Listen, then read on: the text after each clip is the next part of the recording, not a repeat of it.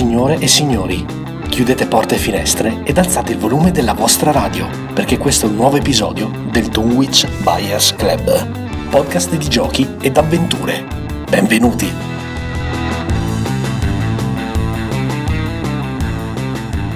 Eccoci qua e benvenuti a un nuovo episodio del Dunwich Buyers Club, podcast di giochi e avventure che ogni settimana porta a casa vostra il mondo dei giochi da tavolo e dei giochi di ruolo. Io sono Jack e come sempre sono in compagnia di Banda, Ciao ragazzi! di Mac Ciao a tutti! e di Ale. Ciao ragazzi! Allora, eh, anche questa settimana un episodio veramente denso di contenuti, però prima di iniziare volevo fare un paio di note, anche qui con i ragazzi. Allora, la prima cosa è che eh, la scorsa settimana abbiamo fatto il record di ascolti, quindi eh, è stato per noi una settimana molto molto positiva. Grazie e- a tutti, insomma. Grazie ragazzi, Grazie, davvero. grazie mitici. E quindi mi sembrava giusto prenderci un paio di secondi per ringraziare tutto il nostro pubblico. Per noi è ovviamente un grandissimo segnale di incoraggiamento e che insomma stiamo andando nella direzione giusta, quindi insomma continuiamo Beh, sì. così. Avanti Ovvio. così, avanti così. Pensa se il record fosse stata la puntata 1. Cioè.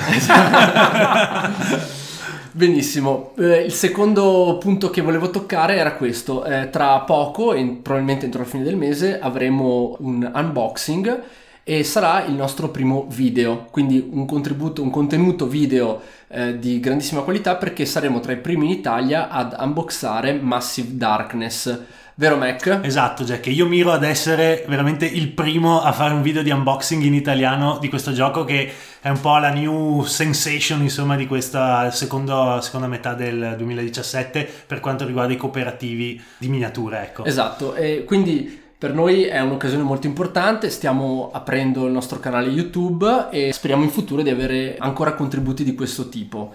La terza invece nota prima di iniziare è che abbiamo proseguito la nostra esperienza con le interviste, abbiamo intervistato eh, un personaggio che non vi svegliamo ancora ma la cui intervista verrà pubblicata tra una settimana circa. Sì, all'inizio della prossima settimana. Esatto, è un ospite femminile e ci ha raccontato un po' eh, il mondo dei board game visto dall'altra parte. Noi siamo quattro maschi, quindi ci sentivamo di eh, avvalerci di questo prezioso contributo femminile per avere un po' la visione dell'altra metà del cielo, insomma.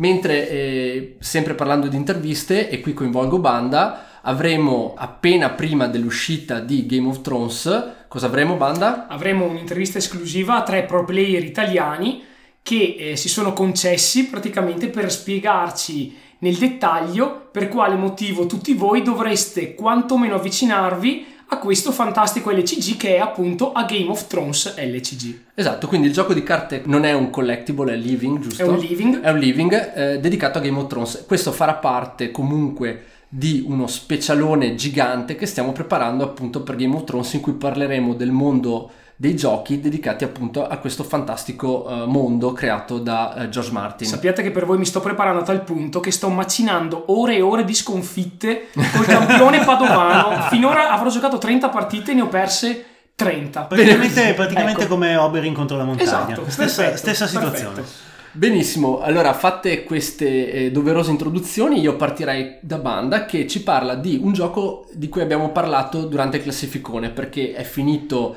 nella sua classifica dei migliori giochi del 2017 fino a questo momento e stiamo parlando di Clank, proprio scritto C-L-A-N-K con attenzione punto esclamativo.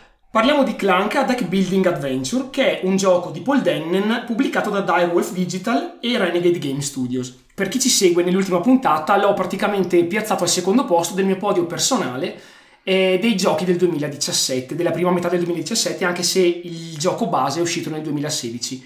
Ve ne riparlo questa sera, anche perché è in arrivo eh, l'espansione Sunken Treasure. Questo gioco è il classico deck building alla base, quindi come vi ho spiegato moltissime volte in passato, un gruppo di 10 carte con cui si parte, si acquistano altre carte, meccanismo di escalation, si ottiene un deck enorme che ci permette di fare tante cose e che vale un sacco di punti alla fine della partita. Ma i geni che hanno creato questo gioco hanno deciso non solo di mettervi le due valute standard di ogni altro deck building, quindi la capacità di acquisto delle altre carte e diciamo la capacità di sconfiggere dei mostri che una volta sconfitti ci danno delle abilità, ci danno dei punti o comunque ci danno dei lati positivi per il nostro gioco, ma hanno deciso di inserire ben tre valute e questa volta hanno inserito il movimento perché a differenza degli altri deck building Clank si gioca su una plancia. Quindi voi oltre ad acquistare altre carte e a sconfiggere i mostri, voi esplorate un dungeon che termina con l'antro di un drago per rapinarlo dei suoi antichi artefatti e tesori e ritornare in superficie prima dei vostri compagni nella speranza che il drago li arda mentre voi vi godete tutti i tesori assieme a quelli del villaggio.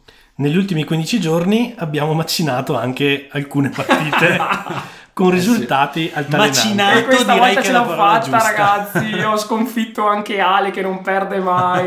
Eh sì, e invece io ragazzi io sono purtroppo morto molto male, però eh, devo dire che meglio morire gloriosamente sottoterra bruciati dal drago piuttosto che arrivare in superficie senza tesori. Concordo pienamente Jack, visto che è la stessa fine che ho fatto io durante l'ultima partita.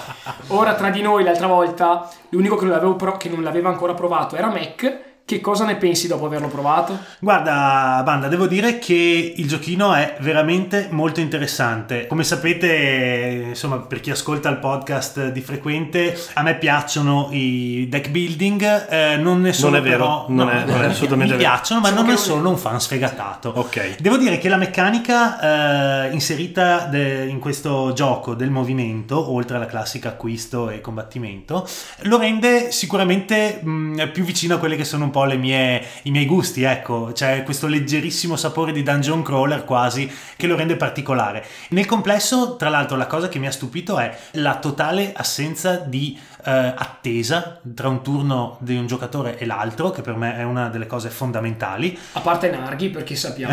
Sì. Ovviamente, ovviamente. Eh, lui è un, deve- è un gran calcolatore, quindi Sì, perché durante la partita di questa settimana avevamo anche il quinto membro del nostro club. Eh sì, eh sì. E comunque devo dire, esatto, un gioco molto molto interessante, veloce, divertentissimo e per me che odio perdere, devo dire che anche la sconfitta appunto morto male, arso dal drago nelle profondità del dungeon è stata comunque motivo di grosso divertimento. Eh, io devo chiedere, allora, naturalmente questo gioco eh, si svolge tutto in un dungeon e in un castello che appunto è costruito sopra il dungeon, quindi si parte dal castello e si scende. Però ci sono, nella scatola base ci sono due mappe, Sì. una più semplice che è quella che ho avuto la possibilità di giocare che mi è piaciuta moltissimo e un'altra per cosiddetti giocatori avanzati. Banda, mi puoi dire quali sono le differenze fra le due mappe? Allora, le differenze principali sono innanzitutto il mercato, perché c'è una parte di questa plancia in cui i giocatori possono arrivare e al costo di 7 monete che hanno diciamo, acquisito durante loro- le loro scorribande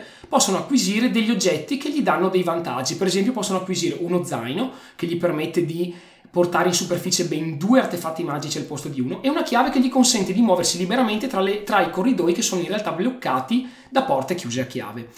Stanza mercato, queste stanze del mercato sono quattro e nella mappa per giocatori alle prime Diciamo, armi sono esatto. tutte unite, sono tutte una di fianco all'altra. Inoltre anche i tesori di maggior valore in realtà sono sì ovviamente più in profondità in base al valore, ma arrivarvi è comunque estremamente semplice e anche risalire. In quanto una cosa che non vi abbiamo spiegato è che nel dungeon di Clank non è che voi potete andare e tornare da tutte le stanze come volete. Le stanze in molte zone hanno un senso unico, quindi una volta che voi uscite da una stanza dovete fare un percorso molto articolato per rientrarvi. Nella mappa per giocatori esperti, i tesori che valgono di più sono addirittura in luoghi remoti o quasi inaccessibili se non si ha la chiave e se non si fa un certo percorso. E infatti, se posso dire, questo è uno dei punti veramente vincenti del gioco, cioè aggiungere al sistema, classico sistema deck building, questa eh, variante tattica del doversi costruire un percorso e quindi costruire il proprio mazzo stando ben attenti a quelli che sono i propri obiettivi perché cioè, a me ad esempio è capitato eh, nella seconda mappa quella, quella più es- per esperti diciamo di poter arrivare in un posto solo ed esclusivamente perché avevo la bacchetta del teletrasporto altrimenti non ci sarei mai potuto arrivare. Quindi eh, bisogna ovviamente fare di necessità virtù a seconda di quello che è disponibile nel mercatino però un giocatore che ha sulle spalle qualche partita insomma secondo me può anche studiare una tattica che, che gli può portare dei vantaggi piuttosto grossi ecco Ecco, un'altra domanda che volevo farti, Banda, è hai accennato alle stanze del mercato dove comunque acquisti questi equipaggiamenti chiave che servono per eh, accedere a determinate stanze o avere determinati bonus. Dicevi che sono tutte eh, concentrate al centro della Sì. mappa, nella, nella- Sì. nella mappa base, ma nella mappa avanzata sono... Nella mappa avanzata sono completamente sparse, quindi in ogni quadrante della mappa c'è una stanza del mercato raggiungibile. Quindi eh, mi stai dicendo che sostanzialmente in- nella mappa avanzata ogni giocatore si crea un po' il suo percorso. Hai notato che ci sono tipo, beh facciamo tutti sta strada che è la più conveniente oppure anche allora, no? vi racconto direttamente quello che mi è accaduto l'ultima partita. L'ultima partita io sono stato uno degli ultimi giocatori a muovere, ok? E tutti i miei compagni di gioco sono- hanno scelto un percorso. Io mi sono trovato per ultimo e ho detto, vabbè, proviamo, ma proprio per, per provare. Chiaro, ho detto, eh, non giusto. vado direttamente in profondità. Mi muovo lateralmente e cerco un altro percorso casuale, anche se mi sembra più svantaggioso. Loro sono- hanno cominciato a scendere in profondità quando io ero ancora in superficie e mi sono mosso proprio verso una tessera mercato su, su una parte della mappa. Dentro di me, sinceramente, ho pensato, non so, sono partito male, non vincerò mai perché loro hanno scelto il percorso migliore. Beh, se ci credete ho vinto. Mm. Perché in realtà l'idea che- iniziale che avevo io, cioè di aver scelto un percorso meno conveniente, in realtà nel corso del gioco è stata completamente sovvertita da altri elementi. Quindi quello che sei riuscito a trovare, eh, cioè da come sei Sono costruito arrivato- il mazzo, sono eccetera. arrivato- loro sono arrivati prima alle profondità, ma io sono arrivato primo al mercato e mi sono comprato per primo la carta che mi è valsa la vittoria, ovvero lo zaino che mi permette di portare su due oggetti magici. Quando il nostro quarto giocatore aveva praticamente era in fondo con l'oggetto più costoso, gli zaini erano finiti. Quindi lui è dovuto tornare con un oggetto solo mentre un, paio di noi ne avevano due. Infatti, in questa partita io e Narghi siamo rimasti senza zaino e io tra l'altro ho preso il tesoro di meno valore che c'era sul tabellone e Banda infatti ha gongolato quando. Banda ha proprio gongolato e sono riuscito ad uscire sono l'unico tra l'altro che è uscito perché sia Narghi che Sì. Mac sono rimasti falciati dal drago e ho perso di 15 punti Sì, credo pochissimo. Che non è molto perché si è vince molto. con punteggio oltre i 100. Contate, per- sì, contate che il mio record personale che ho fatto in quella partita è stato di tipo 121. Ecco. Sì, Che è esatto. moltissimo. Io sono uscito con 108 più o meno Mhm. Quindi in realtà il gioco è incredibilmente ben bilanciato nonostante sia così varia la possibilità di muoversi, la possibilità di acquisire carte dal mercato. In quattro partite soltanto un paio di volte ho visto le stesse carte presenti da acquistare, quindi Ecco, devo dire una cosa notevole. anche questa volta abbiamo fatto una partita tutorial eh, per chi non l'aveva ancora provato sulla mappa di prova e poi abbiamo giocato sulla mappa quella per giocatori esperti. E la cosa che mi ha davvero davvero stupito è la seguente. Abbiamo terminato la partita, a parte Mac che è morto un po' prima di noi, ma un po' prima vuol dire due turni prima Sì, di sì. noi, io, Ale e Narghi abbiamo terminato la partita a due caselle dall'uscita con pochissimi punti vita, ma parliamo di uno o due punti vita. Quindi immaginate l'equilibrio di questa sacca nera da cui si estraggono i cubetti che vanno a togliere punti vita ai giocatori quando il drago soffia fuoco contro di loro e incredibilmente nonostante tutti i turni che erano passati, la discesa nelle profondità, la risalita, le carte che ci liberano dei cubetti, quelle che te li mettono, eccetera, il Monkey Bot di Mac che eh sì, il monkey bot. è incredibile perché siamo arrivati al termine della partita con uno o due punti ferita morti a malapena. È, è di un equilibrio incredibile. Io non so quante partite debbano aver fatto per aver deciso quella esatta quantità di cubetti. Perché credetemi, è incredibile. Bene, eh, ci spiegavi che eh, sta per uscire un'espansione che si chiama Sunken Treasure, quindi Eh sì, il tesoro eh, affon- affondato, Sommerso, sommerso. E, che cosa aggiunge questa espansione? Allora, Il sottomergibile. cioè, Top carta! Allora- Questo è un riferimento per chi ha, ha ascoltato il nostro classificone. Eh già. Senza averlo ascoltato non potete ridere a questa battuta. Vai banda. Allora, eh, ovviamente lo standard di Clank ormai è abbastanza consolidato, loro hanno replicato diversi elementi cambiandone le parti, quindi abbiamo sempre una plancia double face completamente nuova, al posto del castello abbiamo una nave pirata, al posto del drago abbiamo un drago sottomarino, una sorta di kraken, Quindi nuove mappe. nuove mappe, sì sì, sia eh, double face, quindi sia una board per giocatori delle prime armi, sia una board per giocatori esperti, e poi tentevi forte perché la parte del mostro sottomarino eh, vede praticamente solo stanze allagate. E queste stanze allagate hanno delle nuove regole in quanto se voi in un solo turno vi muovete tra stanze allagate senza prima prendere aria in una stanza non, non inondata, perdete punti vita perché vi manca l'ossigeno. Ammazza, e quando finisce l'ossigeno, morti. Fine. Tranne che al mercato viene venduta la tuta da palombaro. Eh, top. Fantastica, due tute da palombaro. Ecco come Eh, questa è la bellezza. Quindi chi prima arriva meglio alloggia. Arrivate lì, vi prendete la tuta da palombaro e potete tranquillamente restare sott'acqua senza Però problemi. anche qui, se scegli di prendere la tuta da Palombaro, devi poi Eh sì, tornare per esatto. prendere la chiave. Cioè, capite che non vi basterà in questo gioco eh, riempirvi di monete, arrivare al mercato e prendere tutto. Non potete, dovete fare, dovete decidere strategicamente cosa volete prendere al mercato e poi giocare strategicamente sul bonus che otterrete con l'oggetto che avete acquistato. Oltre a questo, praticamente hanno aggiunto ben 35 carte dungeon da aggiungere al deck, è completamente ovviamente compatibile con, con il gioco base. Hanno aggiunto una nuova carta da mettere nel mercato comune che è la Goldfish Card. È un altro mob Ah. come il Goblin, però devi sconfiggerlo solo in una stanza piena d'acqua perché è un pesce. E beh, certo. e ti dà praticamente due o tre monete, ora non ricordo. Ci sono dei token eh, segreto maggiore, segreto minore e come dicevo appunto prima l'oggetto tutto da palombaro, lo scuba insomma. ecco. Benissimo, accenneremo a Clank eh, anche dopo, ma state con noi perché dopo vedremo un altro aspetto di questo fantastico deck building con plancia. Adesso è il momento però di Mac. Mac eh, torna nel mondo giochi di ruolo con un prodotto molto interessante, un po' underground, un po' hipster, il giusto? Il giusto direi già. Il giusto? È un prodotto eh, svedese, ci raccontavi, Esatto. ehm, che non abbiamo ancora avuto il modo di provare. Quindi Mac è un esperto di questo gioco, ma di cui veramente noi sappiamo pochissimo. Sì. Quindi chiedo lumi, Mac, vai. Ricevo un segnale. Gracchiò la voce di Dalila attraverso il comunicatore. Siamo vicini. Il navigatore scrutò nell'oscurità di fronte a lui, il volto reso spettrale dalla fredda luminescenza emessa dal tablet che stringeva fra le mani. Radva indicò silenziosamente ai suoi compagni di avanzare, avvicinandosi alle strane rovine che punteggiavano il paesaggio lunare.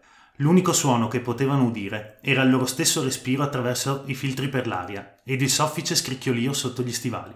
I proiettori della fregata Narzalus, dietro di loro, proiettavano al suolo lunghe ombre del trio. Qualcosa non va a capo. La voce tagliente di Yara ruppe il silenzio. Il suo mitragliatore d'assalto emise un suono quando la possente donna di Sadal attivò l'arma. Senza voltarsi, Radva alzò la mano a fermare l'amica. Con calma, Yara, sussurrò nel comunicatore. Gli esploratori puntarono le torce dalle loro tute sulle rovine. Simboli alieni erano incisi sulle lisce superfici scure. Sotto la luce sembravano quasi brillare. Poi qualcosa si mosse davanti a loro. Un'oscurità si sollevò dalla superficie morta della luna, protendendosi verso il cielo stellato sopra le loro teste. Icone misericordiose, sussultò Radva, mentre un brivido gelido le scuoteva il corpo. Questa è l'introduzione che potete trovare nel manuale di Corioli, un eh, gioco di fantascienza atipico che viene definito dai suoi stessi autori le mille e una notte nello spazio. Tecnicamente però, il rumore non si propaga in assenza di atmosfera, come facevano a sentire lo scricchiolio dei passi? Pensa un po' Eh, cosa beh. si nasconde nel buio, Ale. Eccolo lì. È un gioco di ruolo. eh. Sì, sì, sì, no, lo so, lo so. Era solo per dar fastidio a me, che per la verità. Allora, mh, come anticipato da Jack, Corioli è un gioco di ruolo eh, creato dalla Fria Ligan, eh, ossia Free League, tradotto in inglese, che è un collettivo svedese di ragazzi molto attivo, è stato molto attivo negli ultimi anni. Il loro punto forte è stato qualche anno fa recuperare una vecchia licenza di un gioco svedese che andava molto in voga a metà degli anni Ottanta, che era Mutantier, eh, un gioco mh, post-atomico dove i giocatori eh, interpretavano dei mutanti con eh, vari poteri. E loro hanno completamente rinnovato questo setting e questo gli ha permesso di prendere credibilità e loro in questi anni hanno fatto veramente tanti giochi interessanti, soprattutto la cosa più bella è che hanno integrato alcune meccaniche da board game all'interno di un impianto di gioco di ruolo molto classico, quindi semplicità di sistema massima, pochi bonus e molto chiari e tutto improntato sulla, sul coinvolgere i giocatori nel setting proposto. Coriolì non fa differenza, Coriolì è il loro primo uh, gioco, diciamo, all'esterno un po' di, del mondo di Mutant Year Zero, che ha già visto tre incarnazioni durante questi anni.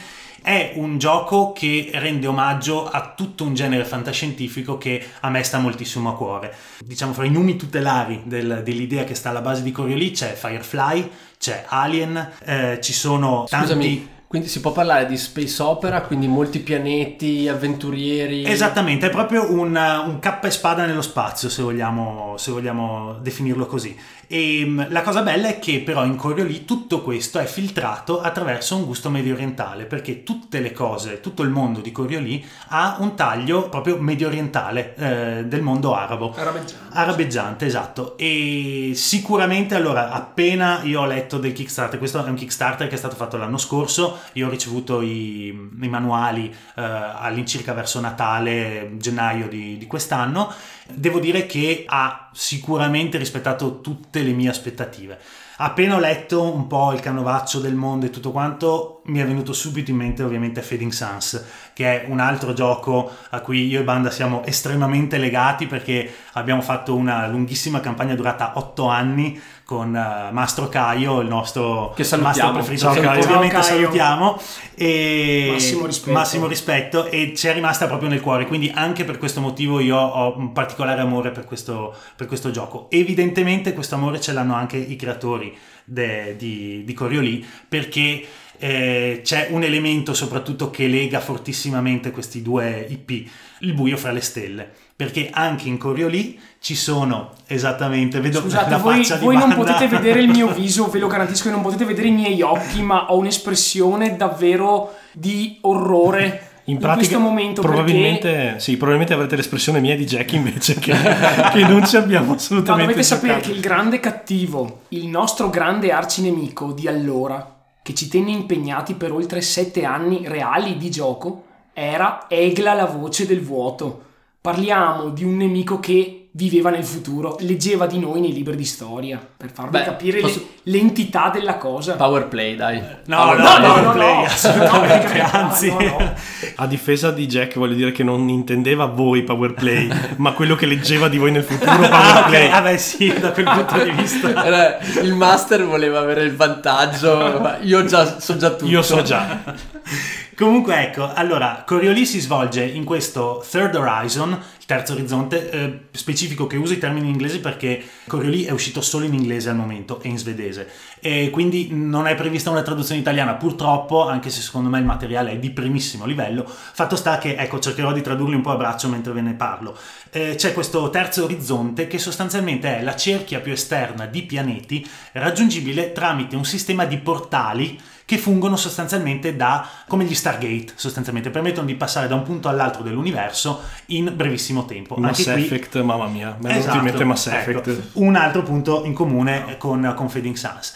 E la cosa bella appunto è che questo Third Horizon eh, ad un certo punto viene, a causa di una guerra chiamata proprio la guerra dei portali, tutti i portali che conducono dal primo e dal secondo orizzonte al terzo vengono chiusi. Anche questo è un grande classico. E sostanzialmente, esatto, Perché immagino, immagino non, avendo, non sapendo nulla, che avvenga una sorta di diaspora. Cioè, esatto, siamo, siamo sempre in zona, in zona diaspora. Quindi sostanzialmente questi portali o vengono distrutti o si chiudono misteriosamente e così via, lasciano il terzo orizzonte completamente isolato. Ed è qui che entrano in gioco eh, i, i giocatori. giocatori, veri, e eh, veri e propri. E difatti c'era una nave che era partita dal primo orizzonte per andare a colonizzare il terzo che dopo un lunghissimo viaggio eh, nel buio fra le stelle arriva finalmente al terzo orizzonte. E dopo questo accade dopo mh, veramente centinaia di anni che questi sono rimasti completamente isolati.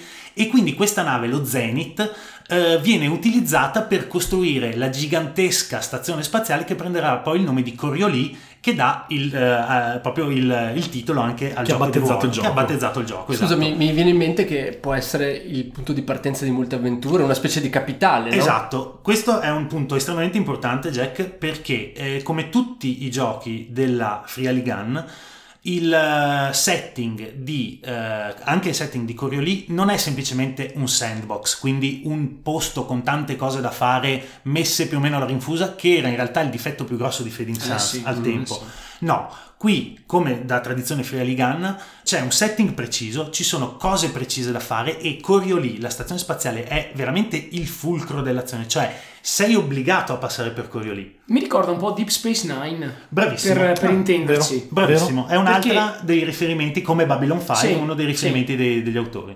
Bene Mac, eh, scusa, possiamo fare un veloce excursus di... eh, a me personalmente... Sistema il- di gioco? In realtà il mio aspetto preferito sono le classi. Ah, Ah, ok. ok, certo. Allora, beh, innanzitutto, altro punto a favore de- di questo gioco, tu apri il manuale e solitamente il primo capitolo di tantissimi manuali di giochi di ruolo è cos'è un gioco di ruolo, come si gioca un gioco di ruolo. Qua no, qua mm, il, il manuale di Coriolì parte dicendoti che cosa fanno i personaggi in questo mondo. Beh. E già questa è... Di- diciamo che anche come tematica non è proprio adattissimo a giocatori novellini, secondo Beh, me. Po- Posso dire una Però, cosa? In magari generale, sbaglio, eh. secondo me, i, i giochi di ruolo sci-fi sono, secondo me, molto, molto più difficili Da fantasy. gestire. Eh, sì, Perché il fantasy, se tu ti appelli a un qualunque immaginifico medievale realmente, realmente vissuto, Riesci ad interpretarlo, sì. Ma ragazzi, quando si passa un portale, si va su un pianeta di cui non si sono perse le tracce per 2000 anni, immaginare come la civiltà si è evoluta, far scendere i tuoi personaggi e raccontargli come il posto e farli integrare con lingua, società, abitudini e tutto, è davvero per master esperti, anche Sì, per sì, non sì, esperti. sì, sì. E mh, appunto dando eh, le mosse da questo presupposto, cioè spiegando fin da subito che cosa fanno i personaggi in questo setting, eh, il manuale secondo me ha- trova proprio un uovo di Colombo, scopre l'uovo di Colombo e eh, ti permette di capire fin da subito di che cosa si parla. Ok, i personaggi sono Soprattutto sono una cosa, fanno parte dell'equipaggio di una nave. Perché? Perché la nave spaziale in Coriolì è, mm, proprio posso dirlo, è come se fosse un ulteriore personaggio gestito da tutti i personaggi del gruppo. Come l'Arcadia di Harlock. Praticamente, Ok, cioè quindi... la nave è fondamentale, nel senso che non, non è che puoi scegliere di non averla, no, tu ce l'hai, la gestisci, tra l'altro eh, questo è bello perché eh, non è che la, non la crea il master la nave, ma sono i giocatori che insieme decidono a seconda dei- di quello che sarà lo sprone del loro gruppo, altra cosa importante che viene decisa di comune accordo, cioè si vogliono fare, si vuole fare dei ricettatori, eh, pirati spaziali, esploratori eh, oppure delle spie e così via, sono tutte eh, come dire macro categorie che vengono presentate nel manuale e che i giocatori decidono a priori.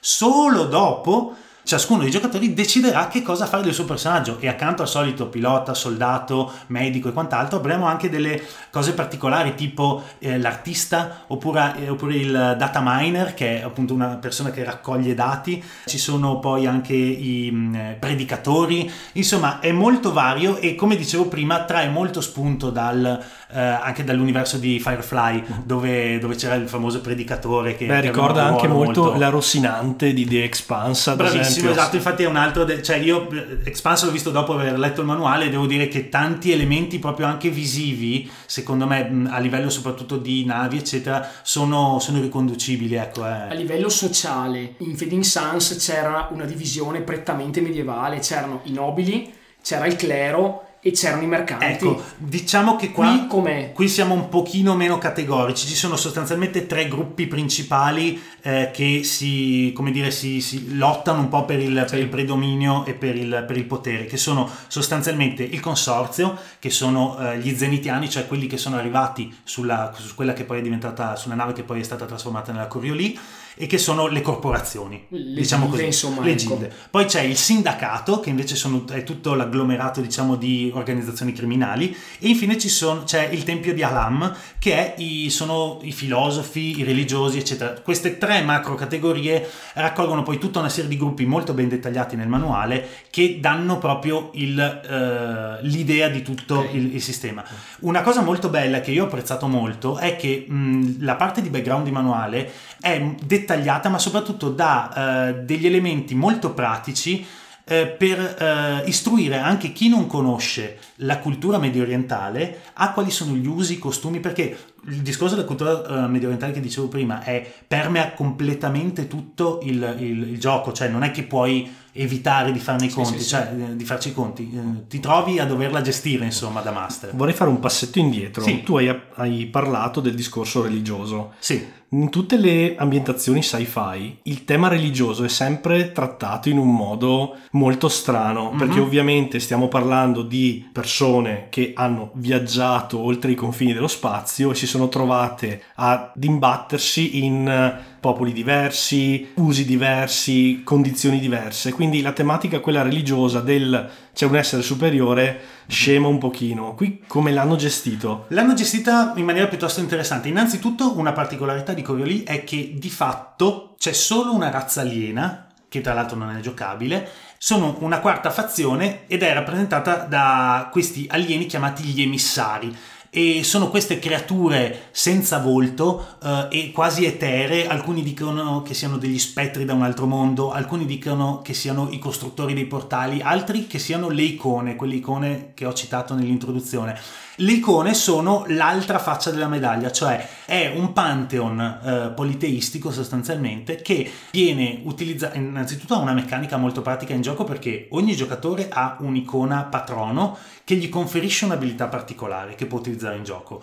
E queste icone poi eh, rappresentano un... eh, Valar Morgulis. È Valardo Eris, praticamente siamo su Game of Thrones. Come stavo per dire, sembrano gli antichi dei di Fa conto Game che è così, perché effettivamente eh, il, eh, diciamo, il eh, contrasto fra l'unico dio, eh, i, i multipli dei e così via è presente anche in Coriolì. Comunque ribadisco, la cosa interessante è che non avendo a che fare con gli Xeno sostanzialmente, eh, tutto rimane ad una dimensione abbastanza umana e quindi abbastanza filosofica. Poi è chiaro che per le meccaniche di gioco le cose vengono approfondite fino ad un certo punto. Però il fatto di aver inserito questi, eh, queste figure mistiche eh, come motore di possibili azioni, di possibili eh, skill del personaggio e così via, secondo me è una gran pensata. Anche perché, tra l'altro, nell'edizione Kickstarter che ho preso io hanno dato incluso un mazzetto di carte con le icone che sono veramente molto belle anche da vedere. Questo mi permette di fare un ulteriore plauso alla Freya Ligan perché, e soprattutto al ehm, eh, lead artist, l'art director che è eh, Martin Bergstrom, che ha fatto un lavoro spettacolare. Io invito tutti a scaricarsi almeno il quick start delle regole che è gratuito e che contiene già parecchie, già parecchie disegni e, e tavole di questo artista che oltre ad avere un immaginario veramente fenomenale, cattura perfettamente l'idea di un mondo medio orientale, però mm, molto eh, Spostato nello spostato spazio. nello spazio. È- ci sono delle tavole spettacolari, tra cui anche quelle utilizzate per il master screen, che è bellissimo. Quindi è un lavoro veramente, veramente di primissimo livello. Ascolta, adesso bando alle ciance che è tutto stupendo, ma adesso ti faccio una domanda di quelle che piacciono a noi. Ah, vai, vai. Se sono un mercante e sono al bar e sto bevendo una birra e viene un tipo nerboruto che non mi rompe puoi, le non palle. puoi, guarda, non si possono bere alcolici. Va bene, va bene. Eh, e bevo un tè, ah, bevo un tè caldo. È, è tè caldo, dai. E, e viene un tipo nerboruto da dietro che mi rompe le palle e gli devo spaccare un boccale di, di- di- di tè in testa. devo prendere una calcolatrice, un computer portatile fare mille conti, tabelle, riporti, derivate, calcolo di matrici o con due tiri di dado l'ho no, sistemato? allora posso dirti che fortunatamente il sistema è piuttosto semplice, si usano totalmente ed esclusivamente i dadi da 6. Si arriva a tirarne un massimo di 10 nel momento in cui sei proprio veramente iper bravo a Quindi si va, non, si va a numero di dadi e non È un pool a di dadi. di 20, quindi No, no, hai... esatto, è un pool di dadi da 6 con cui devi realizzare dei successi. E mh, la cosa bella appunto è che in realtà il calcolo è molto semplice perché tutte le, oltre alle statistiche base che sono solo 4 fra l'altro, a cui si accoppiano 8 skill come dire generici e 8 skill specialistici, quindi pochissima roba, siamo a livello di a- addirittura meno di The One Ring Sì, per sì, sì, dire. Poi tutto il resto dei dadi bonus e malus sono gestiti attraverso eh, gli equipaggiamenti, cioè gli equipaggiamenti conferiscono dei dadi da 6 in Ok. più che tu puoi usare durante le azioni. Eh, tra l'altro interessante il sistema di combattimento divertimento perché è un po' tipico, è risolto tramite l'utilizzo di action point. Ogni personaggio ha tre action point che può amministrare eh, come vuole all'interno del turno. Ogni azione ha un costo mh, maggiore o minore di action point, tipo estrarre una pistola costa un action point, prendere la mira e sparare ne costa tre, per fare due esempi pratici e quindi tutto si risolve molto velocemente è anche abbastanza letale da quello che ho potuto vedere dalle okay. due o tre prove che ho fatto in solo e comunque il sistema è tutto molto semplice eh, tra l'altro un'altra cosa molto interessante che non vi ho detto prima riguardo l'importanza della nave spaziale eccetera è che c'è una buona cura dei duelli dei, proprio dei eh, firefight spaziali perché ogni persona del gruppo eh, svolge un ruolo attivo nel momento in cui si combatte all'interno dell'astronave. C'è chi dà gli ordini, il capitano ovviamente, c'è chi si occupa degli armamenti, chi si... Un po' come in Star Wars si occupa, fine, esatto, si pilota, occupa di gemmare, chi spara, esatto. chi sistema i danni, chi eccetera. si occupa di gemmare come i Capitan sistemi. Sonar. Come in Capitan, come Capitan Sonar, Sonar esatto tutto ragazzi. Torna come Capitan Sonar. Comunque, per chiudere un po' il cerchio perché sennò mh, dilago e finirei per parlarne fino a domani mattina. Eh, Coriolis è un prodotto di alto livello, non è scevro da qualche piccolo dettaglio che si poteva fare meglio a livello sistemistico, ma nel complesso è un materiale di primissima scelta. Invito tutti, ribadisco, a scaricarsi perlomeno il Quick Start, che contiene un'ottima avventura, tra l'altro piuttosto interessante, una classica horror space adventure. Eh, un po' come in, in The Expanse. Esattamente, un po' come in The Expanse. E lì potete farvi un'idea, veramente si tratta di leggere il, il manualetto, che sono una quarantina di pagine in poco meno di un'ora e mezza. C'è tutto il sistema base, ci sono dei personaggi pregenerati, potete giocarlo veramente in una serata con gli amici facilissimamente e vi consiglio caldamente di cercare un po' di informazioni in più perché il gioco merita assolutamente. Il gioco si trova nei negozi, uh, si può ordinare via Amazon. Allora, eccetera. su Amazon lo trovi sicuramente, lo trovi sicuramente anche sul sito della Modifius, che è eh, la Modifius Entertainment, che è un um, editore inglese che sta buttando fuori parecchi giochi e è piuttosto facile da reperire, secondo me, anche perché è nuovo, insomma. Benissimo, eh, vi metteremo sicuramente qualche link per aiutarvi nella ricerca eh, su Facebook Facebook e sul, sul, post che faremo sul sito riguardante questa puntata, quindi venite eh, a trovarci su Facebook o eh, sul nostro sito dunwichwiresclub.it in cui eh, vi daremo appunto un po' di informazioni su questo prodotto che è un po' underground. Eh, benissimo, ehm, con questo eh, Mac finisce il suo corposo intervento che è stato veramente molto ehm, pieno di spunti di riflessione. Beh, possiamo dire che quando Mac parla di giochi di ruolo ci sguazza spacca. come un maiale grufola nel fango? Sec- secondo me spacca, sì. Grazie, grazie. E, e, e, non lo avete mai sentito parlare di Warhammer. Eh, prima o poi succederà. Prima, sì, poi, succederà. prima o poi succederà. Ma dopo le due ore dovremmo abbandonare lo studio esatto. e lasciarlo parlare da solo. Esatto. esatto. Un audiolibro. Praticamente. Bene, torniamo sulla Terra con Ale esatto. che ci parla, come sempre, di un Kickstarter che ha ordinato, sì. che sta aspettando sì. frementemente con le manine tutte paccioccose. Quale Kickstarter esattamente non sta aspettando Ale? Questa è una domanda tendenziosa. Stavo per eh, svelare il titolo di questo eh, gioco che si chiama Village Attacks. È un cooperativo, è un tutti cooperativo. contro il gioco e... E lasciatemi fare una piccola presentazione alla Mecche un po' come se fossimo seduti a un tavolo pronti per giocare di ruolo. Allora, c'è un posto che il male, quello con la M maiuscola, chiama casa. È infatti celato, ai piedi di un gruppo di colline in una terra isolata, remota.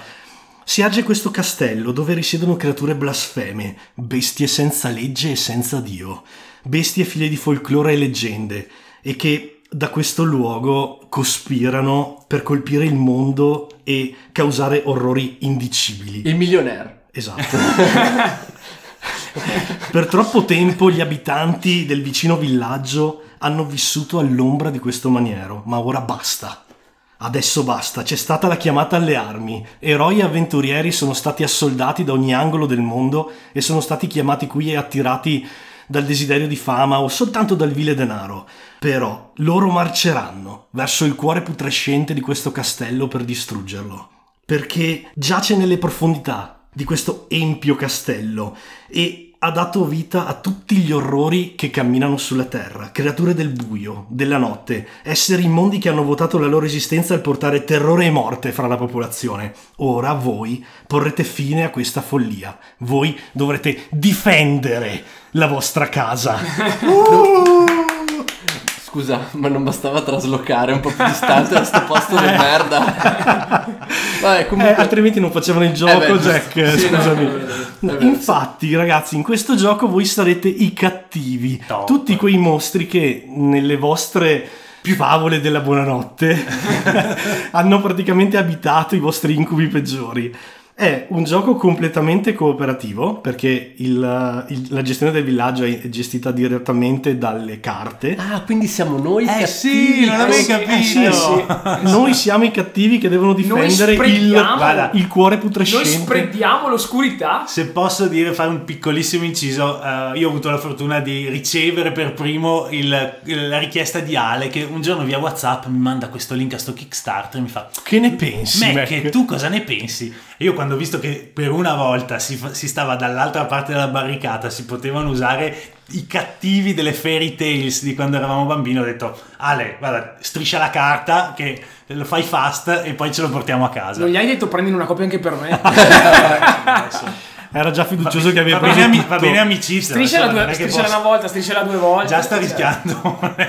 Allora, vabbè, adesso però parliamo un po' tecnicamente di com'è Vai, questo vai, gioco. vai. Allora, beh, è un gioco intanto della Grimlore Games che è famosa per un altro Kickstarter che è quello di Endure the Stars, Ok. uscito eh, qualche tempo fa.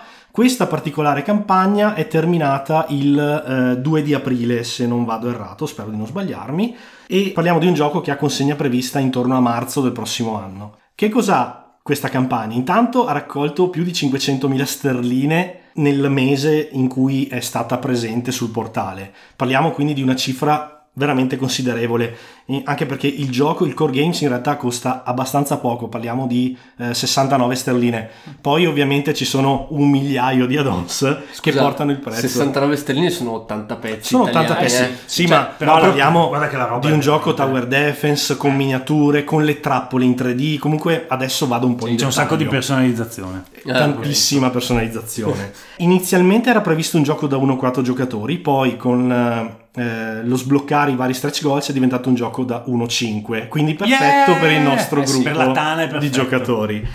E l'autore è Adam Smith, ovvero lo stesso di Endure the Stars. Ma quelli di cui voglio parlare in particolare è la squadra di artisti che ha lavorato a questo titolo, perché parliamo di un gioco intanto con delle miniature favolose, veramente favolose Confermo. ma con una cura grafica, una cura del dettaglio veramente encomiabili. Intanto abbiamo Fernando Arm- Armentaro che è l'artista che sta seguendo un altro progetto Kickstarter di questo maggio-giugno 2017 e che è Sine Tempore, altro gioco cooperativo a tema leggermente sci-fi molto particolare. Poi abbiamo Alexandra Bilic e qui entriamo in Lovecraft, Eh, cioè Rise of Cthulhu, per dirne solo una. Tra l'altro Rise of Cthulhu è un gioco eh, di carte molto hard-boiled, molto comics americano e soprattutto Macchina Arcana, che è un dungeon crawler particolarissimo, di cui magari vi parlerò in una prossima puntata. Poi abbiamo Henning Ludvigsen, che è un artista norvegese che è stato coinvolto in Android Netrunner. Ah, Eh già, in Rune Wars, in Game of Thrones gioco di carte, ma soprattutto in Arkham Horror, il tabletop game, non ok. quello di carte, Sì, proprio l'originale. il Il gioco in scatola, originale. quello che ha praticamente sancito l'unione del gruppo. la nostra Genesi. la nostra la nostra Genesi. Genesi. E per finire Bjorn Urri, che è della Catalyst Game Labs, ovvero, ovvero la casa che con Wizard of the Coast sta lavorando al nuovo gioco di carte di Dungeons and Dragons, cioè Dragonfire. Eh, Ragazzi, super top. Ovviamente sto già ricevendo le newsletter una ogni dieci giorni e vi giuro ogni volta che ne arriva una al cuore che proprio mi, mi esce dal petto. Ultimo dato tecnico, chi è che confeziona il gioco? I tedeschi della Ludofact, che sono quelli che fanno i giochi per la Cool Mini or Not. Che chissà Quindi i tedeschi quando fanno Eh, le Cioè, cose praticamente, fanno bene. praticamente un Preciso. all-star team. Esatto, cioè stiamo parlando comunque di un team favoloso. Questo gioco è un tower defense game, difesa del castello. Quindi io sono partito un attimo con i piedi di piombo perché in passato questo tipo di giochi non è mai stato proprio bellissimo da giocare. Molto tempo perso, poca interattività fra i giocatori, Immagino poca rigiocabilità. poca rigiocabilità. Tendeva a essere abbastanza Esatto. come Ed era la mia gioco. principale paura, anche perché a inizio campagna c'erano veramente poche informazioni. Fate conto che la bozza del regolamento è uscita soltanto dopo dieci giorni di campagna, quindi anche la gente era un attimo preoccupata di cosa stava uscendo, anche perché Endure the Stars ha avuto qualche difficoltà, soprattutto se andate a vedere i voti di BGG, ha un buon voto, ma molto al di sotto di quello che era l'hype che aveva generato all'inizio. So che sto facendo un preambolo lunghissimo, perdonatemi. Comunque, il gioco sarà interamente localizzato in italiano. Finalmente, Finalmente. finalmente, finalmente. Dalla Weird Edizioni, quindi parliamo di quelli che distribuiscono Numenera, tanto per dire un titolo, Sì, ok? Ok, Che è un prodotto tra l'altro eh, molto molto pregevole E che valido. ci siamo lumati Sì, ogni anno, che andiamo, ogni anno a Lucca passo per eh, praticamente Quello stand, sì, quello della- stand e vi giuro sfoglio tutti i manuali, ogni anno mi conquista ma prima o poi cederò, lo giuro perché... E la notizia relativa alla localizzazione ve la do perché? Perché all'inizio era prevista la traduzione solo del core game, neanche degli stretch goals eh, oppure degli add-on, ma proprio solo e semplicemente core game. Poi, per fortuna, il 29 aprile hanno raggiunto l'accordo per tradurre tutto quanto, quindi il materiale verrà distribuito in tedesco, spagnolo, italiano e ovviamente inglese. Posso dire che questa è una cosa veramente positiva perché uno dei grossi problemi con tanti progetti Kickstarter magari molto molto interessanti è che poi eh, di fatto tu acquisti un gioco con gli stretch goal, con quindi tutto il materiale bonus, però ti rimane sul groppone il fatto che sia in inglese, che non è un problema per noi, però nel momento in cui vuoi Eh, farlo giocare per qualcun tanti- altro, per tanti è un problema. Per tanti è un problema. Invece, anche- tra l'altro notavo che è una tendenza che ultimamente Sta prendendo sempre più piede, sì. esatto, Sta prendendo sempre più quindi piede. è bene, insomma, è un'ottima, un'ottima cosa Infatti, secondo me. anche perché questo gioco in particolare ha tantissimo testo, come tutti gli American, ovviamente eventi, non eventi, trappole, non trappole, abilità, non abilità, il testo è tantissimo. Parliamo un attimino di meccanica, così posso poi concludere l'intervento. Allora, beh, ci sono due fazioni, ovviamente, quelli controllati dal gioco, che sono i villici che vogliono uccidervi e che essenzialmente La classica maggioranza silenziosa. la Esatto, maggioranza, maggioranza esatto, la maggioranza silenziosa che però si è fatta coadiuvare da una manica di eroi incredibile. Quindi non è più così silenziosa. non è più così È solo silenziosa. maggioranza. Esatto. E poi ci siamo noi, creature dell'ombra e dell'oscurità, che con i nostri poteri dobbiamo in tutti i modi, piazzando trappole, eccetera, difendere il cuore del castello. Scusa, mi fai un esempio di creatura mostruosa? Una creatura mostruosa. Allora, Eh, poi te lo faccio io, è Pippo Riva quando giochi a qualunque gioco da Ciao, tavolo Pippo. con lui e ti Ciao, dà 120 punti. Ecco, quella è una creatura mostruosa. Ma perché lui, perché lui ha la matematica di Fermi Ah, sì, ragazzi. cioè. eh, lo so, stiamo facendo umorismo veramente di nicchia perché lo capiranno probabilmente tre persone. Scusate. Inside joke, ma salutiamo Pippo Riva di cui abbiamo Ciao, di cui- Pippo. per il quale, stima. per quale nutriamo la massima stima, tra l'altro. I mostri di cui mi hai chiesto sono, allora, nel core game sono 5. Sono soltanto 5, sono il vampiro, la banshee, il lich, il dullan e la succube. Tutta brava gente. Tutta brava gente. Onesta. Poi, se volete prendere quelle poche espansioni che sono uscite, ve ne trovate 26. Che non elenchiamo, non vi preoccupate. Cosa No, che chiaramente però Ale ha fatto di- comunque. sì, eh. ovvio. Eh, però dividerò per tipologia. Ci sono cinque tipologie di mostri. I maledetti, tipo vampiro, lupo mannaro e vendigo. Ok? Ok. Ah. Per dirne solo tre. Non morti, tipo la banshee e la mummia. Gli arcani, cioè Lich, Baba Yaga o Lefret. Ah. I mitologici, come il Dullan, appunto, il berretto rosso. Che Ah, è- era Che è un Red- tipo Red tornato- Cab. eh, quello- ah, Eh. pensavo fosse un tipo tornato dal Vietnam. È, è- no, è il, Fir, è il Fir. Larrig, sarebbe una creatura della mitologia nordirlandese. Scusa, me lo conosco come Red Cap tipo per Red Cap, quello. sì, no, vabbè. E infine i demoniaci, che sono la succube, il boogeyman, l'uomo nero, Certo. E il Baycock, che sarebbe una creatura della mitologia indiana. Ok, boh, vai di vabbè. meccanica, scusa. Cose- scusa. Vado, vado di, vado di meccanica. Allora, il gioco è una Mary Trash, proprio eh, uno- un gioco stragione alla, alla Zombicide. Niente, Ok. Porto il secchiello dei dadi? Secchiello di dadi, anche perché ovviamente ho ordinato dadi per tutti. Cara- Ma certo. Caramelline gommose. sì, quelle serviranno per bilanciare, bilanciare la caduta della fortuna O dei a dadi. ribo con la vodka. Allora, ci sono dei dadi personalizzati che vanno tirati turno per turno, ma non è semplicemente un gioco alla Zombicide come scherzavo prima in cui tiri, guardi i risultati e decidi. Questo qua ignorante, sta, volevi sottintendevi ignorante, bravissimo, è un gioco in cui hai la possibilità, un po' all'assegno degli antichi, di salvare i dadi. Ah, Quindi tu tiri, figo. puoi preservare alcuni dadi per delle azioni nei turni futuri e utilizzare gli altri, ad esempio, per muoverti, attivare le skill e via dicendo. Inoltre i personaggi hanno un sistema di eh, leveling, di livellamento, che ti permette di aumentare le capacità delle skill con cui parti, che sono all'inizio tre, spero di non sbagliare, e, e che praticamente avanzano fino a tre livelli, aumentando sempre di più l'efficacia durante l'avventura. E il gioco è tutto a scenari, con una eh, rapida guida che c'è sulla bozza del manuale che, ti, che permette a tutti i giocatori di creare anche le proprie avventure. Sì, quindi eh, il livellamento lo fai anche da,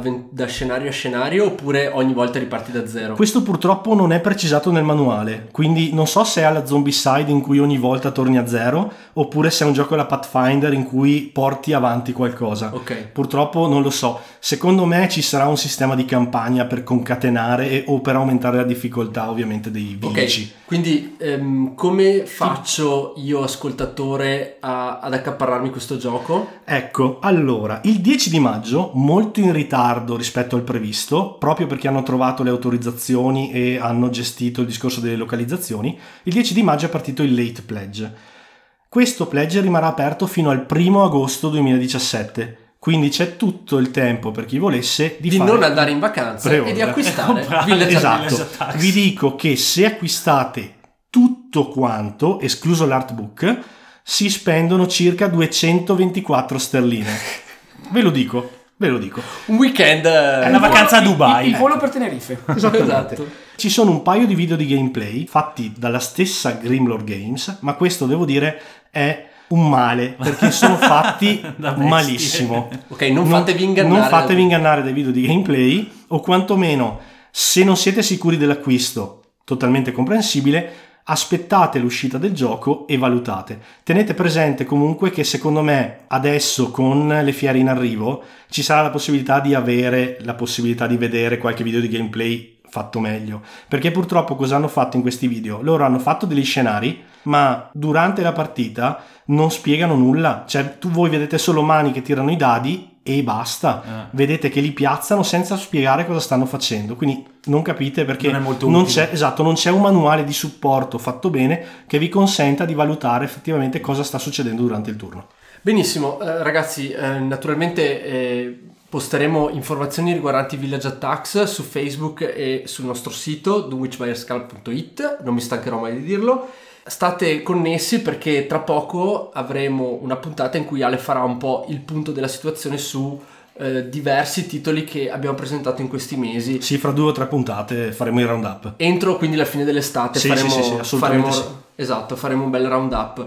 Eh, per quanto mi riguarda, invece, io la scorsa settimana avevo annunciato eh, che avrei parlato di Yamatai, che è l'ultimo gioco di Days of Wonder. Tuttavia, io eh, tengo sempre d'occhio Board Game Geek per la eh, classifica dei giochi più giocati del mese.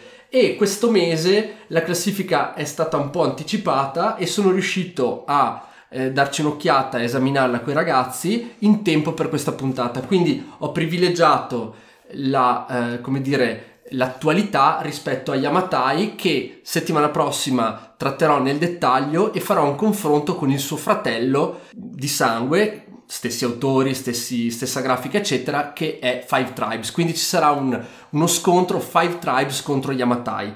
Mentre questa settimana quello che faremo è sederci attorno al tavolo, tra l'altro siamo già seduti, quindi va bene così. E, ehm, e fare il nostro momento top. E fare il momento analisi della top 50 di BGG. Benissimo ragazzi, se siete pronti io andrei. Ehm, e il primo titolo di cui... Dove Jack? scusami, no, no, no, no, scusami. Eh. Delirio. Bene ragazzi, come eh, il mese scorso non guarderemo tutti e 50 i giochi perché non si possono fare puntate da 5 ore. Anche perché sennò a mezzanotte Greta ci caccia. Esatto, quindi non potremo più registrare, mentre eh, ci soffermeremo su alcuni titoli eh, facendo un po', diciamo, um, ognuno dicendo la propria e andando a fermarci su quelli che sono per noi i trend più interessanti di questa classifica, che ripeto, BGG ogni mese pubblica e sono i giochi più giocati, non quelli della top 100 famosa, quindi più valutati, eccetera, ma sono quelli che proprio stanno facendo giocare i giocatori. Sono sui tavoli dei giocatori. Sono sui tavoli dei giocatori, quindi una classifica per noi molto importante. Grasse sorprese anche, mi pare di aver capito, no? Beh, grasse non lo so, però adesso vediamo. Allora, il primo eh, gioco che eh, prenderà in considerazione è I viaggi di Marco Polo, un gioco di Giochi Uniti, fantastico, che abbiamo abbastanza consumato, è un germanone Lo volevo citare perché è al 49 posto, quindi è un po', sta un po' uscendo, a parte che ormai sono quasi due anni Eh, che è fuori. Sì, eh. ed è uno scandalo non averne mai parlato con un intervento singolo perché secondo me è un gioco pazzesco. È uno dei migliori German sicuramente degli ultimi 5 anni ed è stato l'unico gioco che è stato ripresentato al Master di Rimini per un secondo anno consecutivo. Il Master di Rimini, per chi non lo sapesse, è sostanzialmente il campionato italiano dei German, cioè lì vanno dei super mega nerd, non voglio dire niente di male, eh, gente però molto pesa. Come il Pippo Riva che abbiamo citato in precedenza, il Scusaci Pippo, tenebre. scusaci. Esatto, Pippo sappiamo che ha lambito più volte la top 10 italiana di questa classifica e vi assicuro giocare a un German con Pippo Riva è veramente un'esperienza abbastanza iniziatica. Comunque ehm, questa seconda riproposizione dei viaggi di Marco Polo nel master italiano a Rimini è una testimonianza sicuramente dell'enorme qualità di questo gioco, quindi se non l'avete fatto provatelo, se vi piacciono i German vi piacerà sicuramente tantissimo, che siate dei super campioni del master oppure dei giocatori come noi un po' più casual. Delle sgalmare, volevi dire. Esatto. Al 46 posto Pozioni Esplosive, gioco dell'anno italiano l'anno scorso. Ne abbiamo compi- comprate quattro copie. Eh sì, sì, sì, ne abbiamo una parlato volta. durante l'ultimo classificone perché esatto. era una delle mie scelte. Però in questa classifica molto internazionale è un po' bassino. Io sono sicuro che se ci fosse una classifica BGG solo italiana sarebbe sicuramente più alto. Non so cosa ne pensate voi ragazzi. Penso, Sì, sì, penso di sì, me. perché comunque è stato uno dei casi, di fatto uno dei casi editoriali dell'anno passato e di metà di quest'anno. Posso dire che sono molto contento che al 44 posto ci sia ancora Takenoko. Sì. Perché ragazzi, Takenoko è un gioco estremamente semplice che potete giocare con tutti, però devo dire, è, io lo trovo estremamente bello e rilassante nel Beh, suo... nel ha una suo bella stile. grafica, piace a- alle ragazze, piace molto alle ragazze per- sia per lo stile che per insomma la tematica. Infatti a me piace molto. Ecco, però questa battuta l'hai già fatta. L'hai già, l'hai già usata, l'hai già usata. Quindi Takenoko 44 posto, eh, Banda credo che sia l'unico che ce l'ha, ma comunque ci giochi ancora, no? Sì, sì, con la Berta ci gioco ogni tanto perché ovviamente ho esaurito il primo periodo in cui l'abbiamo farmato abbastanza e devo dire che è sempre piacevole. Ok, eh, salgo un po' per eh, trovare al 39 posto il German più pesante, nel senso di regolamento, non di noia di gioco, che è Viticulture Essential Edition. Ah, il gioco è- della Gilvia?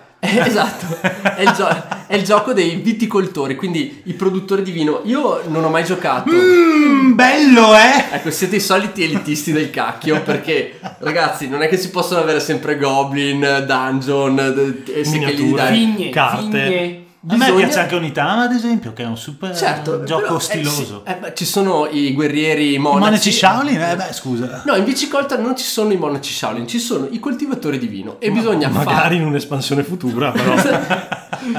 No, comunque è un gioco molto interessante, molto molto voluminoso che eh, ha fatto bella mostra di sé anche a Modena Play 2017 Sì, sì, sì. ehm, con un'edizione speciale che contiene mi pare tutte le espansioni. Questa è un must have se vi piace il tema naturalmente delle coltivazioni di vino, ok?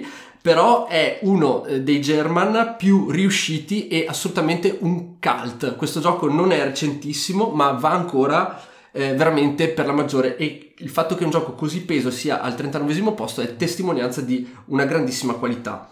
Vado avanti fra alcuni classici rinunciabili tipo Catan, Stone Age, eh, Orlean. Diciamo che potrei- potremmo anche mettere in pensione ormai certa roba, eh.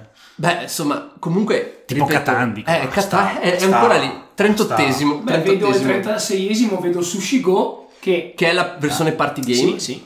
C'è la versione normale che abbiamo anche noi che sarà più in Che è alto. super divertente, ma è più in alto, infatti. Poi lo vedremo. E al 33 posto abbiamo Anabi, che è un gioco che abbiamo giocato tutti Sì, quanti. è il- uno dei filler principali quando la Del sera abbiamo Tana. È finito stato eh, giochi più, più mi ricordo in complicati. che, in che Tre anno. anni fa, mi sa. Anche di più forse. Comunque è un gioco veramente fighissimo. sì, è Sì. un gioco stupendo. E la particolarità di Anabi è che voi tenete il vostro mazzo di carte e verso di voi avete il dorso delle carte. Quindi per voi le carte sono tutte uguali e gli altri vedono la vostra mano, ma voi no. E quindi c'è tutta questa meccanica per cui collaborativa per cui bisogna cercare di eh, vincere contro il gioco. È molto difficile perfettarlo, molto Sì, molto Sì, difficile. ha degli elementi un po' alla The Game, eh, ok, solo che Sì, esatto. eh, in pratica le carte anche qui hanno un valore e hanno un, un colore invece del seme. e bisogna praticamente, come in un solitario, riordinarle proprio in un certo modo senza sprecarle, diciamo, e voi dovete dare informazioni agli altri giocatori per aiutarli a metterle giù nel senso corretto. Al trentesimo posto uno dei grandi misteri editoriali del, appunto dell'editoria italiana, cioè Lords of Waterdeep. Eh, sì. Questo gioco che ha ormai 5 Altro- anni e rotti. Altro tedescone veramente Ragazzi, complesso. questo è il più grande German mai fatto. Solo- Mettetevela via. Perché è la tematica che ti piace. Ma sì, sì. Allora, No, è veramente bello. Questo- è bellissimo, è bellissimo. Questo gioco è un super classico, è bellissimo. Io ho anche la versione per eh, Apple iPad Credo che ce l'abbiamo tutti, qua più o ed meno. è strepitosa, bellissima da giocare. Perché non lo stiamo pubblicando in italiano? Non lo Non so. si sa. Non lo Non so. Di che, di che anno è, scusami? Del Perché- 2012. cioè, parliamo di un gioco che ha già... Ah, tra sì. l'altro non è che abbia mille espansioni, ne ha una, ok? Che è Scoun- eh, No, Scoundrel of Skullport. No, c'è anche, c'è anche Under Mountain. Sì, ma è tutto insieme. Quindi È che- è l'unica. Praticamente sono due confezioni e non si capisce perché Ah, non è vengano. insieme, ah, ok, ok. Sono insieme, non si È- capisce perché non vengano È tradotte. un German super tematico, con tantissima interazione fra i giocatori, con un migliaio di cose che potete fare. Zero tempi morti. Zero tempi morti, E- nonostante abbia una durata veramente importante. Ed è E bellissimo. un- il tema Dungeons and Dragons. Esatto. Cioè, i tuoi meeple sono il ladro, il mago, il guerriero. Il paladino. E le location sono quelle della città di Waterdeep. Quindi è una cosa incredibile, è stupendo perché ah, unisce la meccanica German. Finalmente Ha una a un tematica tema, fa- a un tema forte, fantasy sì. veramente bello. Esatto, questo si oppone un po' a, a viticulture. Allora, io devo dire, forse al tempo eh, fu considerato probabilmente poco, eh, con poco potenziale il mescolare tematiche D&D con una meccanica German. Ma ragazzi, non è così perché ormai il mercato è maturo, cioè portiamolo in Italia, traduciamolo, facciamo qualcosa, vi prego. Infatti era una cosa di cui stavamo discutendo anche poco fa, no? il fatto che Esatto. cioè, finalmente anche il, il German, che è un- comunque una nicchia di piacere per quanto ampia e tutto quanto, e che nel tempo è stata molto conservativa come temi, cioè molto astratti spesso, cioè, si favoriva molto di più la meccanica rispetto al, al flavor dell'ambientazione, finalmente si sta spostando in, in direzioni invece dove c'è Di forte una tematica, di forte tematica di fondo. caratterizzazione. c'è grande caratterizzazione e a noi ci piace, però appunto poi se non ci pubblicano gli, sti giochi in italiano, eh, cioè boh. Comunque il gioco ha un costo accessibile e una dipendenza dal testo abbastanza relativa, quindi è affrontabile. Sì, ci sono le missioni che hanno Eh, un po' in realtà posso sì. dirvi, in realtà Ci sono le, le carte missioni. sono, le carte sono davvero davvero tante, ma veramente tante. e ogni carta ha tanto testo perché vero, spiega la vero. missione, sono quest di quattro tipi diversi. Ci e- sono tutte le reward, sì, le cose. inoltre ogni eh. quest dà un botto di reward. Esatto. Quindi in realtà da tradurre non è leggero, questo sì, va detto. Ok, ultimo gioco prima di scavallare il 25 posto è Sushi Go, che è il 27 di cui stavamo parlando Sì, prima. il draft game in cui bisogna preparare il sushi, Eh, sì, ragazzi. Sì, sì. Esatto, altro filler, altro gioco che probabilmente sarà tra i migliori ehm, giochi sotto l'ombrellone, che sarà il prossimo classificone. Sì, Forse un, un gio- gioco- un gioco da viaggio super quella hai Berta l'ho consumato e vi giuro, è, secondo me è davvero molto leggero e molto bello. Possiamo chiamarlo un po' il Seven Wonder Light. Sì, ok? sì, sì, sì, sì, vero, ci sta. Esatto. Allora, eh, scavalliamo, 25 posto Gloomhaven, ormai eh, ripeto che sarà la nostra... Non credo abbia bisogno di Se ulteriori ci seguite su. Instagram avrete sicuramente visto quanto alta La è la spanna scatola di di Gloomhaven. Io, io e Banda siamo qui che ci lecchiamo le ditine in attesa della consegna della copia Benissimo. Che dovrebbe eh, avvenire? In ad agosto. Benissimo, quindi la nostra vacanza la faremo a Gloomhaven. Benissimo. Eh, posso entrare in Bandaland? Vai. Vado. Allora entriamo in Bandaland perché tra il 22esimo, no, tra il 23esimo e il 21esimo posto abbiamo una tripletta di giochi di carte che ha fatto sbavare Banda e gli ha fatto occupare diverse serate della sua vita. E diverse puntate del Dunwich Barriers Club. Esatto. tra l'altro. Allora, 23esimo Race for the Galaxy, Galaxy, che chiaramente è un, è un grandissimo classico. Sì. 22esimo Arkham Horror Card Game, Che lì. procederò, sto, sto per procedere con sì dal nuovo chapter praticamente. Io, io ho, ormai raggiunto, ho ormai raggiunto Banda, so- sto per salire sul treno anch'io. benissimo. Al 21esimo un gioco di cui abbiamo estensivamente parlato settimana scorsa che è Star Realm. Star Realm, gioco di carte probabilmente tra i più importanti e più significativi degli ultimi dieci anni. Che io sto aspettando di provare con Banda. Beh, eh, sì, eh, noi ci abbiamo già giocato e ci siamo divertiti sia in 4 sia in Esatto, 3. vi A me chiedo- manca, no, purtroppo. Lo chiedo Sì, perché sì. l'abbiamo provato anche in 4 e a me risulta che vi siate divertiti Ci siamo veramente divertiti. tanto.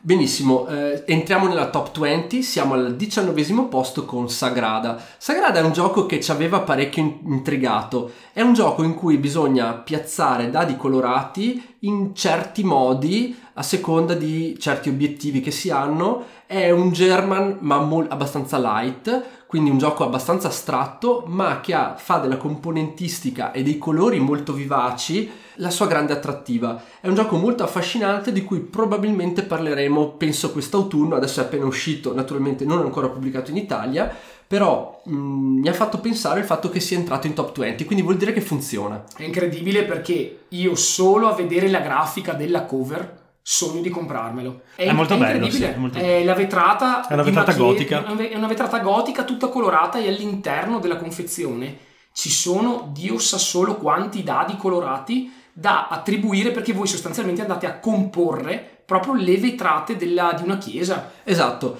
e quindi molto, molto ben Ma- fatto, molto ben fatto. Tra l'altro anche il modo in cui piazzate i dadi è, Non ci è sono- banale. non è banale, ci sono degli incavi che pi- Sì. vi permettono di costruirvi la vostra vetrata in maniera veramente, veramente evocativa ed efficace. Saliamo ancora al diciassettesimo posto, un altro titolo di cui abbiamo molto parlato settimana scorsa, cioè Dominion. Ricordiamo che Dominion nel 2008 era secondo e dopo dieci anni è diciassettesimo, cioè non lo so cosa Una dobbiamo fare. resilienza veramente invidiabile. No, no, beh, salgo di un posto, al sedicesimo abbiamo Roll for the Galaxy, che è il fratello maggiore di Race for the Race- Galaxy, che è un gioco seco- dadi. Secondo me è un gioco stupendo. Tantissimi dicono che è il miglior gioco di dadi con meccanica Yaz su- attualmente sul mercato.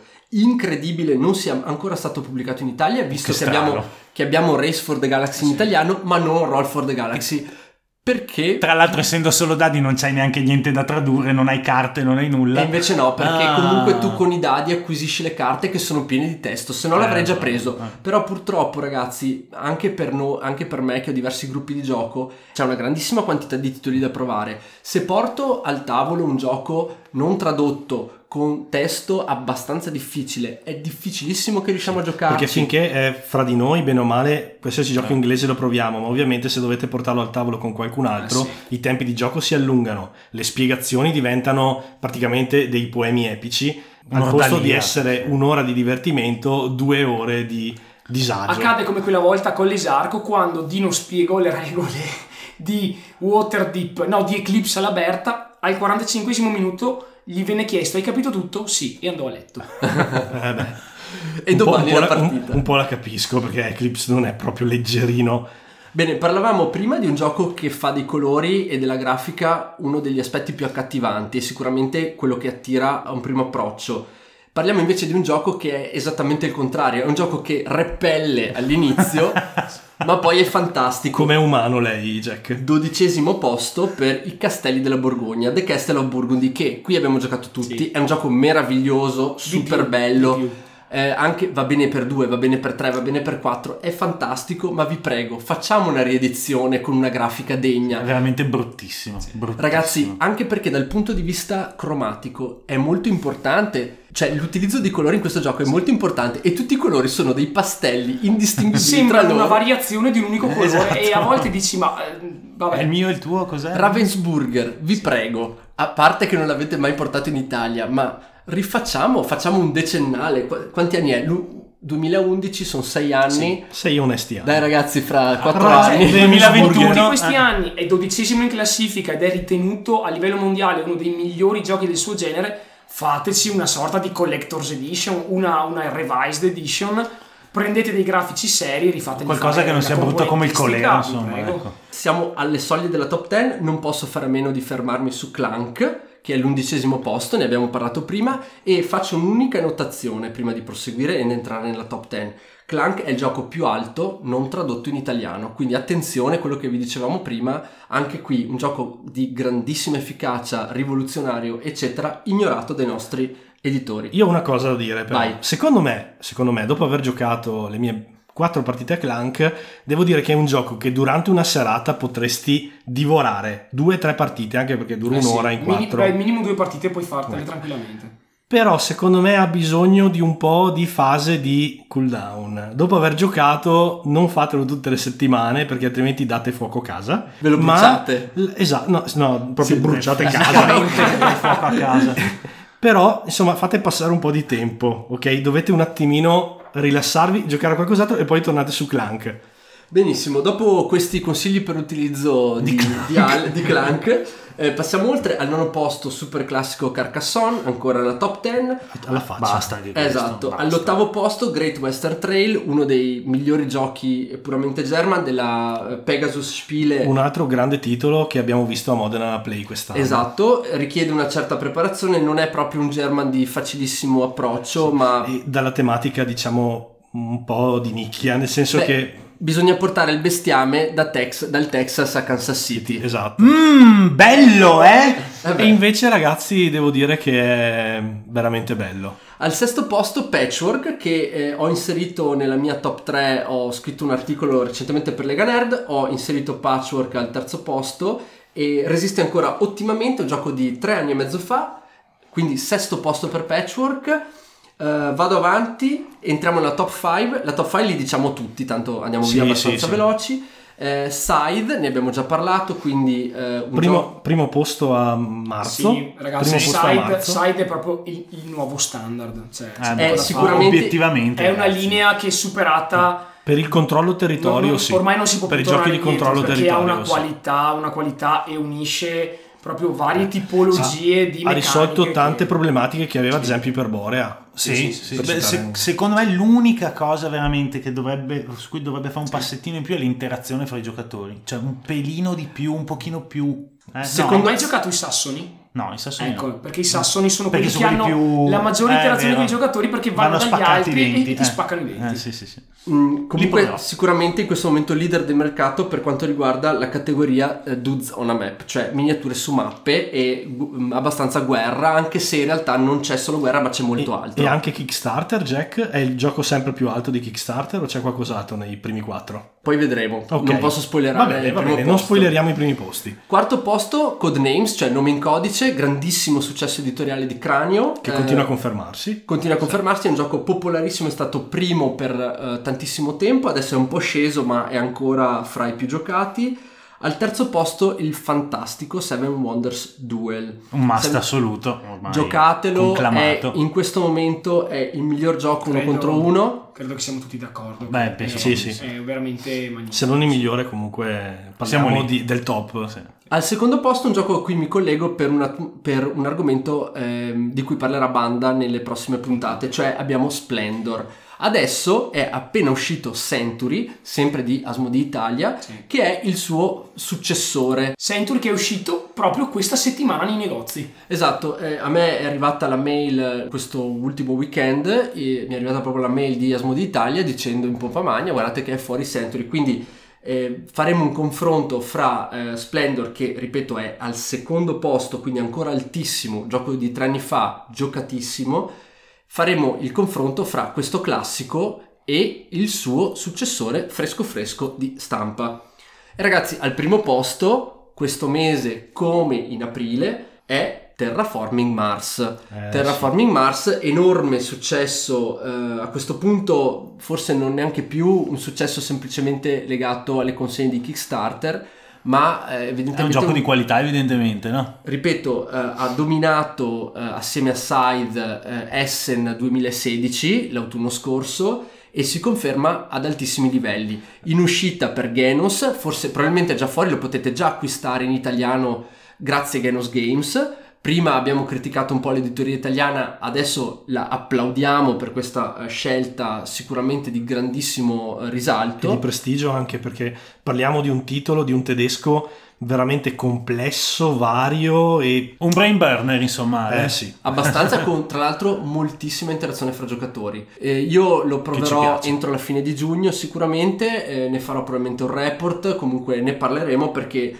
un gioco che comunque di questa complessità rimane nella top 3 ormai da 6 mesi, vale sicuramente eh, la pena di essere esplorato in maniera Non vedo l'ora di provarlo, devo essere Eh, onesto. Do anche un io sono molto spoiler curioso. perché a Modena Sid, il nostro amico che salutiamo, ciao, Ciao, Sid, Sid. Idolo. e Darta avevano avuto modo Idolo di Darta. provarlo e il loro parere proprio di superficie era che fosse veramente troppo cattivo nell'interazione con i Addirittura, giocatori. Sì, addirittura. perché punitivo. loro, ovviamente è, un- è un- è un'opinione che vi do superficiale, loro mi hanno detto che nel momento in cui un giocatore fa una determinata scelta, questa scelta in questo gioco, oltre a comportare dei vantaggi per lui, causa enormi svantaggi a un altro giocatore. Uno solo. Quindi, sì, quindi c'è questa doppia cosa che scatta in ogni scelta. E loro si sono ritrovati al tavolo, erano, non mi ricordo in- credo in quattro, e loro due semplicemente non hanno fatto giocare un, un altro giocatore. Cioè c'era un giocatore al tavolo che non giocava perché ogni turno loro facevano la loro azione e le, le tattiche di questo giocatore venivano segate.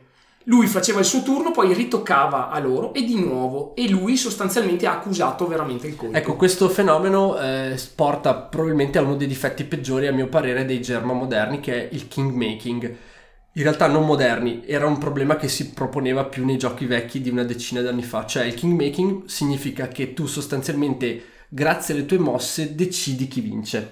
Ci sono spesso, per esempio, Risico è uno dei giochi di- dove questo fenomeno è più mm, Lampante. soverchia- lampante, soverchiante. Cioè io faccio delle scelte per cui non posso vincere, però facendo una determinata condotta di gioco permetto sicuramente a un altro giocatore di vincere. Quindi cosa succede? Alleanze non scritte, malumori, incomprensioni, cose che a mio avviso hanno il potenziale di rovinare una bella serata di gioco. Gli ultimissimi German e gli ultimissimi American limitano tantissimo questo tipo di difetto. Sì, forse anche troppo, nel senso che si è sempre più persa. Esatto, perché l'altra faccia della medaglia è diventare un solitario competitivo, Eh sì. cioè ognuno fa il suo e poi si vede chi ha Infatti- fatto bene. Infatti, per chi ha giocato, per esempio, il gioco da tavolo di Game of Thrones, la seconda edizione, sa benissimo che questo problema di cui parli tu, per esempio, è molto marcato quando al tavolo c'è un giocatore che non è all'altezza degli altri o che fa scelte sconvenienti, in sostanza porta, cioè sfalsa tutto l'equilibrio di gioco. Quindi ecco che arrivano titoli come Sight in cui l'iterazione dei giocatori è molto più bassa, salvo come dicevo prima per i Sassoni, e diventa come un solitario competitivo, salvo alcune fasi della partita. Quindi il buono e il cattivo di entrambe le, le cose. È chiaro che la formula ideale eh, non esiste, Non esiste. eh, si va, è, una è un concetto abbastanza liquido e naturalmente va valutato anche secondo i gusti personali E dei gruppi di gioco. di gioco, Dei esatto. gruppi di Sì, gioco, sì, che sì. è la cosa più importante. Se voi piace fare a noci tutto il tempo, tranquilli, terraforming Mars, spaccatevi i culi quanto volete e andate via sereni. Benissimo ragazzi, è stata una puntata come avevo preannunciato veramente stra ultra densa di, di- di- di contenuti, di spunti e di idee, speriamo di avervi intrattenuto anche se siamo andati lunghi. Eh, detto questo eh, facciamo una breve recap di quello che succederà settimana prossima. Panda parlerà della top 3 dei giochi in solitaria di carte. E non sto parlando di Spider o di quello di Windows, sto parlando, sto parlando di roba fighissima per cui anche i più solitari di voi, i veri misantropi, potranno finalmente trovare degli spunti per divertirsi. Mac invece ci parlerà di Green Horde, l'ultima espansione in arrivo di Zombicide Black Plug, un titolo che anche se non è un gioco vero e proprio a sé stante, sta generando un hype clamorosa. Nelle community online c'è il macello Mac, Delirio, vero? delirio. Jack, il delirio, quindi sicuramente l'attualità impone a noi eh, cronisti di parlare di questo gioco. Anche perché è finalmente un Kickstarter che non ho ordinato io. Esatto. Benissimo. Mentre per Ale ci sarà il eh, titolo che si chiama Sigil and Sign, un gioco di cui abbiamo potuto parlare un po' con l'autore e che eh, tratta di... eh, Beh, no- non con l'autore, con uno di quelli che si occupa della distribuzione in Italia. Certo, grazie Ale, scusa, ottima precisazione. E in questo gioco faremo la parte dei cultisti, quindi saremo dalla parte degli adoratori di Cthulhu e cercheremo di seminare Mi zizzania. pare che i titoli in cui si fa la parte dei cattivi tra Alone, tra The Village e tra Sigil Sign cominci veramente ad- aumentare a dismisura. Sì, o no? forse è il siamo nuovo noi che trend, stiamo è il proprio nuovo trend cercando. del 2017. Sembrerebbe. Benissimo, e per quanto mi riguarda, l'ho già eh, accennato prima, io farò un confronto fra Yamatai e Five Tribe, questi due splendidi titoli di Days of Wonder. Fantastici, eh, German di peso medio e godibilissimi per un pubblico molto variegato. Questo è davvero tutto, un saluto da Jack. Un saluto da Banda. Ciao da Mac. E ciao Dale. Benissimo ragazzi, la gang vi saluta, giocate, giocate, giocate. Giocate. Ciao, Ciao, a tutti, ciao, ciao, ciao, ciao, ciao, ciao.